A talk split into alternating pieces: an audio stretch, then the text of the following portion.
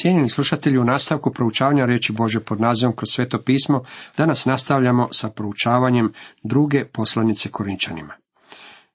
Osvrćemo se na peto i šesto poglavlje.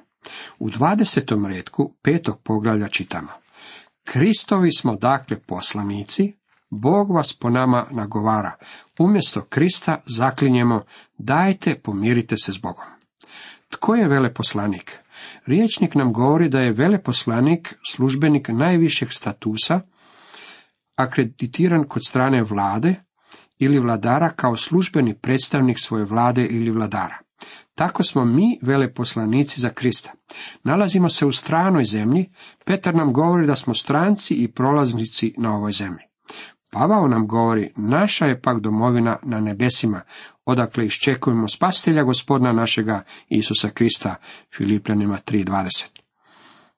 S obzirom da je naše građanstvo na nebu, mi smo ovdje na zemlji veleposlanici. Kad jedna vlada pošalje svog veleposlanika u drugu vladu, to znači da su oni u međusobnom prijateljskom odnosu. Bog je još uvijek prijatelj sa ovim svijetom.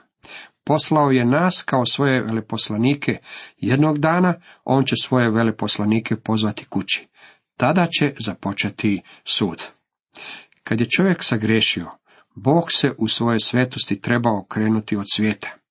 Bog je tako ljubio svijet da je poslao svog vlastitog sina da umre na križu. Sada Bog može ispružiti svoje ruke prema svijetu i reći, možete doći k meni. Mi smo njegovi veleposlanici. Kao njegovi veleposlanici moramo govoriti ljudima da će ih Bog spasti. Sve što Bog od čovjeka traži je da dođe k njemu. Bog se neće osvećivati vama. On vas ne želi kazniti. On ne želi svoju ruku dizati protiv vas. On sve ljude posvuda poziva da dođu k njemu. Ovo je velik dan. Imamo privilegiju reći vam, pomirite se s Bogom. Sve što on traži od vas je da se okrenete k njemu. Kako to možete tražiti? Zbog toga što je Krist ponio na sebi svu našu kaznu. Na njega je osveta svevišnjeg pala, koja bi svijet upakao bacila. Ponio ju je za odabrane ljude i tako postao utočište naše. Bog je izmiren. Vi ne morate učiniti baš ništa kako biste pridobili njegovu naklonost. Ne morate proljevati suze kako biste smekšali Bože srce. On vas ljubi, želi vas spasiti. Zašto? Njega koji ne okusi grijeha, Bog za nas grehom učini da mi budemo pravednost Božja u njemu. Isus Krist zauzeo je moje mjesto ovdje na zemlji.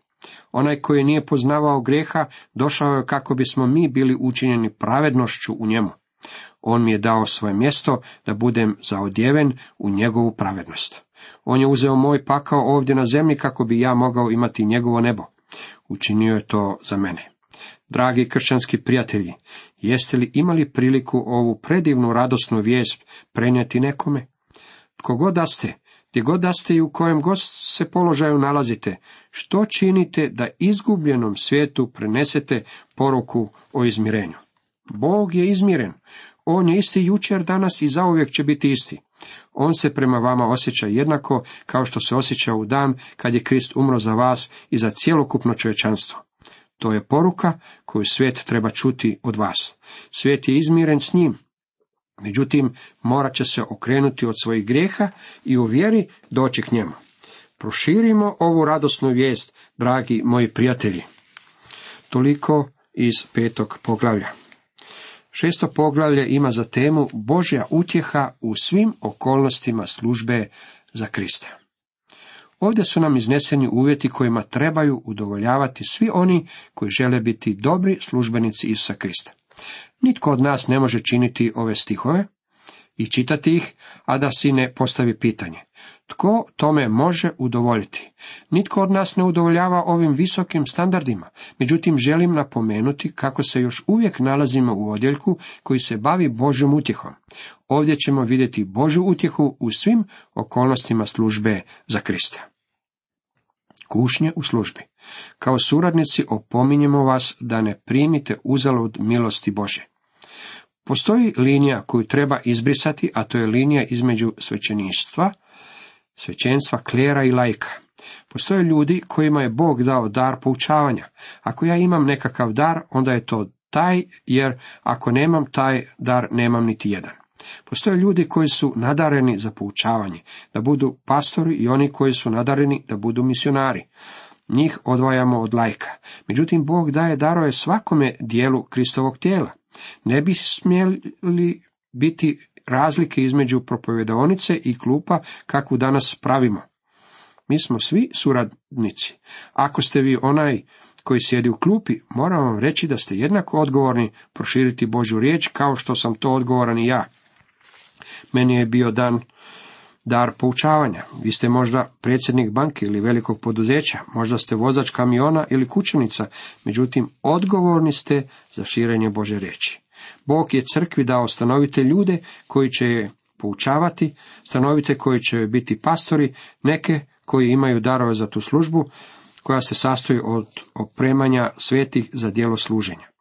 Želio bih vam prenijeti komentar doktora Radmahera, predsjednika jednog konzervativnog baptističkog teološkog fakulteta. Pastiri nikada ne proizvode ovce. Ovce stvaraju ovce.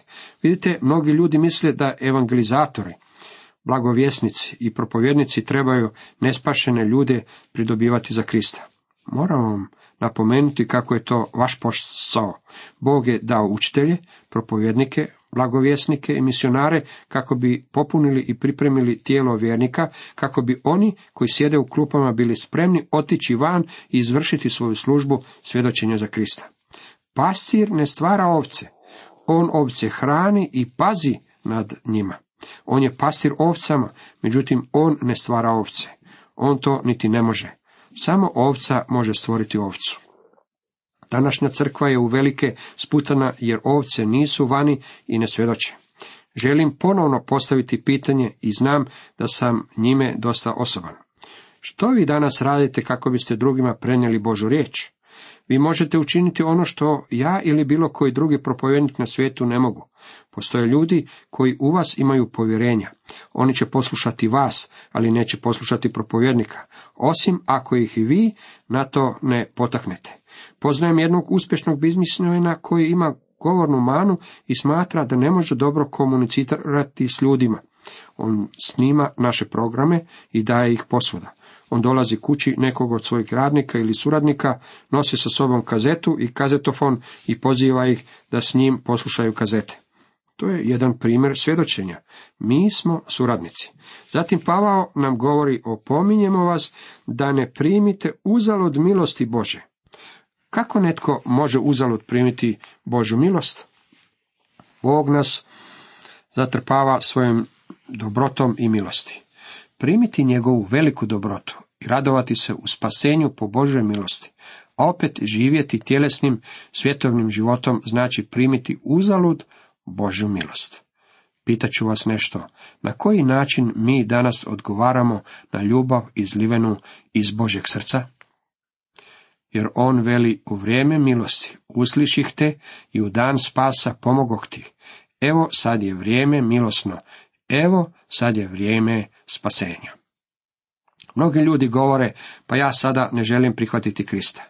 Učinit ću to nekom drugom prigodom. Oni odlažu taj trenutak. Oni žele sačekati dok neki poznati blagovjesnik ne dođe u grad ili dok budu mogli prisustvovati velikom kršćanskom sastanku. Ja ne znam tko ste ili gdje se nalazite, međutim ako niste spašeni, sad je vrijeme milosno. Pogledajte na sat, koliko je god sati, sada je pravo vrijeme za vas. Netko će postaviti pitanje, pa zar ga ja ne mogu primiti sutra? Vjerojatno možete, međutim nemate nikakvo obećanje za sutra. Važno je to što nam Bog govori da je sada trenutak spasenja. Ni u čemu ne dajemo nikakve sablazni da se ne kudi ova služba. Moramo biti vrlo oprezni sa svojim ponašanjem. Ne smijemo ničime biti na sablazan. Sablazan ovdje ne označava povredu tuđih osjećaja. Mislim da nitko ne može služiti u crkvi bez da povredi nečiji osjećaj.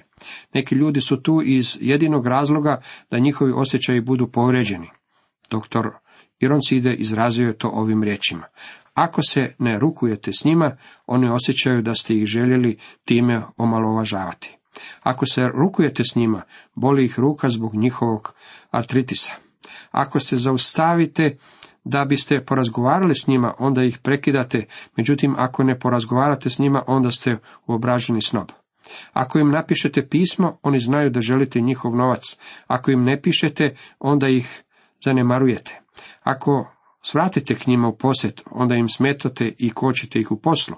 Ako ih ne posjetite, onda to pokazuje kako se ne zanimate za njih. Moja supruga i ja jedno smo jutro ustali rano i odvezli se 350 km prije doručka. Bili smo uistinu gladni i stali smo u nekom motelu gdje poslužuju dobar doručak. Kad sam otišao platiti račun, zapazio sam natpis pokraj blagajne. Ne možemo udovoljiti svakome, ali se svojski trudimo. Možda je vama to poznat natpis, međutim ja ga do tad nisam vidio i stvarno mi je to o, raspoložilo dan. Ne dajemo nikakve sablasni. Znači da morate tako živjeti da nitko na vas ne može pokazati prstom i reći zbog života tog čovjeka ja nemam povjerenja u spasenje koje propovjeda. Sada nam Pavao navodi popis stvari koje bi trebale karakterizirati službu. Radi se o izuzetno zanimljivim stvarima. Nego se u svemu iskazujemo kao poslužitelji Boži. Velikom postojanošću u nevoljama, u potrebama, u tiskobama. Velikom postojanošću, to je broj jedan na popisu. Vjerujte mi, ja sam doslovno pometen ovom prvom stvari. Moram vam priznati kako je strpljivost uvijek bilo nešto što mi je nedostajalo. Moja supruga i svi moji prijatelji govore mi, dragi moj, ako ikada budeš propovjedao o strpljenju, a ja budem nazočan ondje, otići ću van, jer ti jednostavno nisi osoba koja bi mogla o tome govoriti. I znate što? Sada neću govoriti o strpljenju. Želim vam samo skrenuti pozornost na činjenicu da je to broj jedan na ovoj Pavlovoj listi. U nevoljama to je nešto s čim se i danas moraju suočiti mnogi ljudi koji su u službi za gospodina. U potrebama, ljudi koji su preživjeli vrijeme ekonomske depresije ili oni koji su odrasli u siromašnim obiteljima znaju koje je značenje ovih riječi i poznaju jako dobro to stanje. Kad sam odrastao kao dječak, znalo je biti razdoblja kad u našoj obitelji nije bilo niti jednog novčića da kupimo kruh. Bili bismo uistinu gladni da nam trgovac u našem mjestu nije bio voljan pomoći prodajući nam namirnice na kredit. Mnogo puta nisam imao što za pojesti za ručak ili večeru osim čaše mlijeka i mrvica od kolača. I znate što? Još uvijek mislim da su keksi s mlijekom odlična stvar. Mnogo su bolji od dosta gurmanske hrane koje sam tijekom svih ovih godina okusio. Doktor Ironside pričao o jednom događaju dok je još bio mladi propovjednik, kad je u nekom mjestu propovjedao tri dana i sva tri dana nije imao što za jesti. Propovjedao je skupini ljudi koji su mislili da on živi samo od vjere i svojski su se potrudili da samo od toga i živi. Nisu mu dali ni malo novaca za jelo. Četvrtog dana ujutro razmišljao je hoće li ostati u krevetu umjesto doručka ili će ustati i stegnuti remen za još jednu rupicu, kad je na jednom zapazio da mu je netko ispod vrata gurnuo nekakvu omotnicu. Ustao je, otvorio omotnicu i u njoj je pisalo. Priložili smo izraz našeg kršćanskog zajedništva, a unutra je pronašao novčanicu od deset dolara. Tog je jutra otišao u grad i pojeo je najbolji doručak kojeg je imao u životu. U nevoljama, u potrebama, u tiskobama. Danas postoji jako mnogo ljudi koji znaju što je sve ovo. Mlađi naraštaji to ne poznaju. Time je nastao jaz između naraštaja. Ja sam pokušavao svojoj kćeri objasniti kako je bilo doba ekonomske depresije. Odgovorila mi je, tata, nema pojma o čemu mi to govoriš. I ne zna. Pavao dalje nastavlja pod udarcima, u tamnicama, u banama, u naporima, u bdjenjima, u postovima. Pod udarcima mislim da je jako malo nas, onih koji zna kakvu vrstu udaraca je apostol Pavao zbog vjere morao primiti. Udarci su se sastojali od 40 udaraca štapom. Međutim, sigurno ste vrlo često primili udarac preko lica uvredljivom primjedbom nekog od vjernika koji se držao vrlo pobožno i pobožnim vam je glasom rekao nešto strašno. U mojoj crkvi postojala jedna starija gospođa koja je imala vrlo oštar jezik. Navečer bi mi, kad bi izlazila s podnevnog sastanka, rekla, pastor, ujutro ste imali predivnu propovjed čime je neizravno rekla da sam bio sposoban ispropovjedati dobru propovjed ujutro, međutim ova popodnevna nije bila ni zašto. Na takav način mnogi ljudi svojeg propovjednika pljuskaju po licu.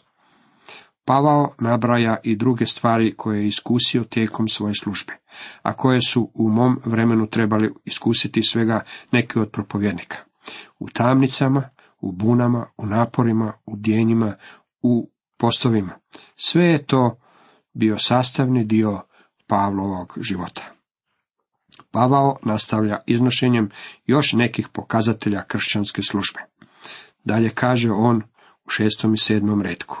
U čistoći, u spoznanju, u velikodušnosti, u dobroti, u duhu svetom, u ljubavi, nehinjenoj, u riječi istinitoj, u snazi Bože, oružjem pravde s desna i s lijeva u čistoći. Vjerujte mi, vrlo je važno da propovjednik bude čist u svome životu. Nedostatak čistoće najjače pogađa službu za Krista danas. Tragično je kada propovjednik ispadne trulo jaje i kada ga se optuži za nemoral i nečistoću. Čistoća je važna, a važna je Bogu. U spoznanju ja ne mislim da se znanje Spoznanje odnosi samo na poznavanje Bože riječi. Propovjednik Bože riječi trebao bi znati mnoge stvari i trebao bi biti svjestan vremena u kojem živi. U postojanosti kod nas stoji velikodušnosti. Ponovno nam se pojavljuje ta karakteristika. Postojanost je strpljivost u drugačijem odjelu. U dobroti. Kako li ljudi žude za pastorom koji je istinski zainteresiran za njih. U duhu svetom, neka se Bog smiluje svakom propovjedniku koji je naumio propovijedati bez da ga u tome vodi i upravlja sveti duh. Brinem se oko toga više nego oko bilo koje druge stvari. 21 godinu bio sam pastor jedne crkve i slijedio sam mnoge velike ljudi, kaže doktor Megi. Često sam razmišljao o doktoru Toreju, velikom blagovjesniku, koji je bio prvi pastor moje crkve. Kad bih odlazio za propovjedaonicu, posljednje što bih pomislio bilo je, gospodine, daj mi da mogu propovjedati u sili svetog duha. Ja sam po sebi nisam baš ništa u usporedbi s onima koji su tu bili prije njega. Učinkovita služba može biti jedino po svetom duhu u ljubavi nehinjenoj. Danas postoji očajnička potreba za iskrenom ljubavi. Nisu nam potrebni pobožni ljudi koji će nam citirati pobožne fraze. Ne trebaju nam lažni ispovjedatelji vjere koji će nam govoriti koliko nas ljube, a onda će nam zabiti nož u leđa. Potrebna nam je prava i iskrena ljubav. Potrebna nam je ljubav koju Boži duh stavlja u srce. U riječi istinitoj Riječ istinita znači da propovjednik treba poznavati svoju Bibliju. Mora propovijedati u snazi Bože, što je moguće jedino ako propovjednik provodi vrijeme nasamo s Bogom prije nego što zakoračuje za propovjedaonicu. Oružjem pravde s desna i s lijeva označava ispravno življenje na svakom području života. Nakon ovoga nam Pavao navodi devet paradoksa koji bi trebali karakterizirati Božeg čovjeka. Toliko za danas, nešto više o tome čućite ćete u nastavku proučavanja njegove svete riječi.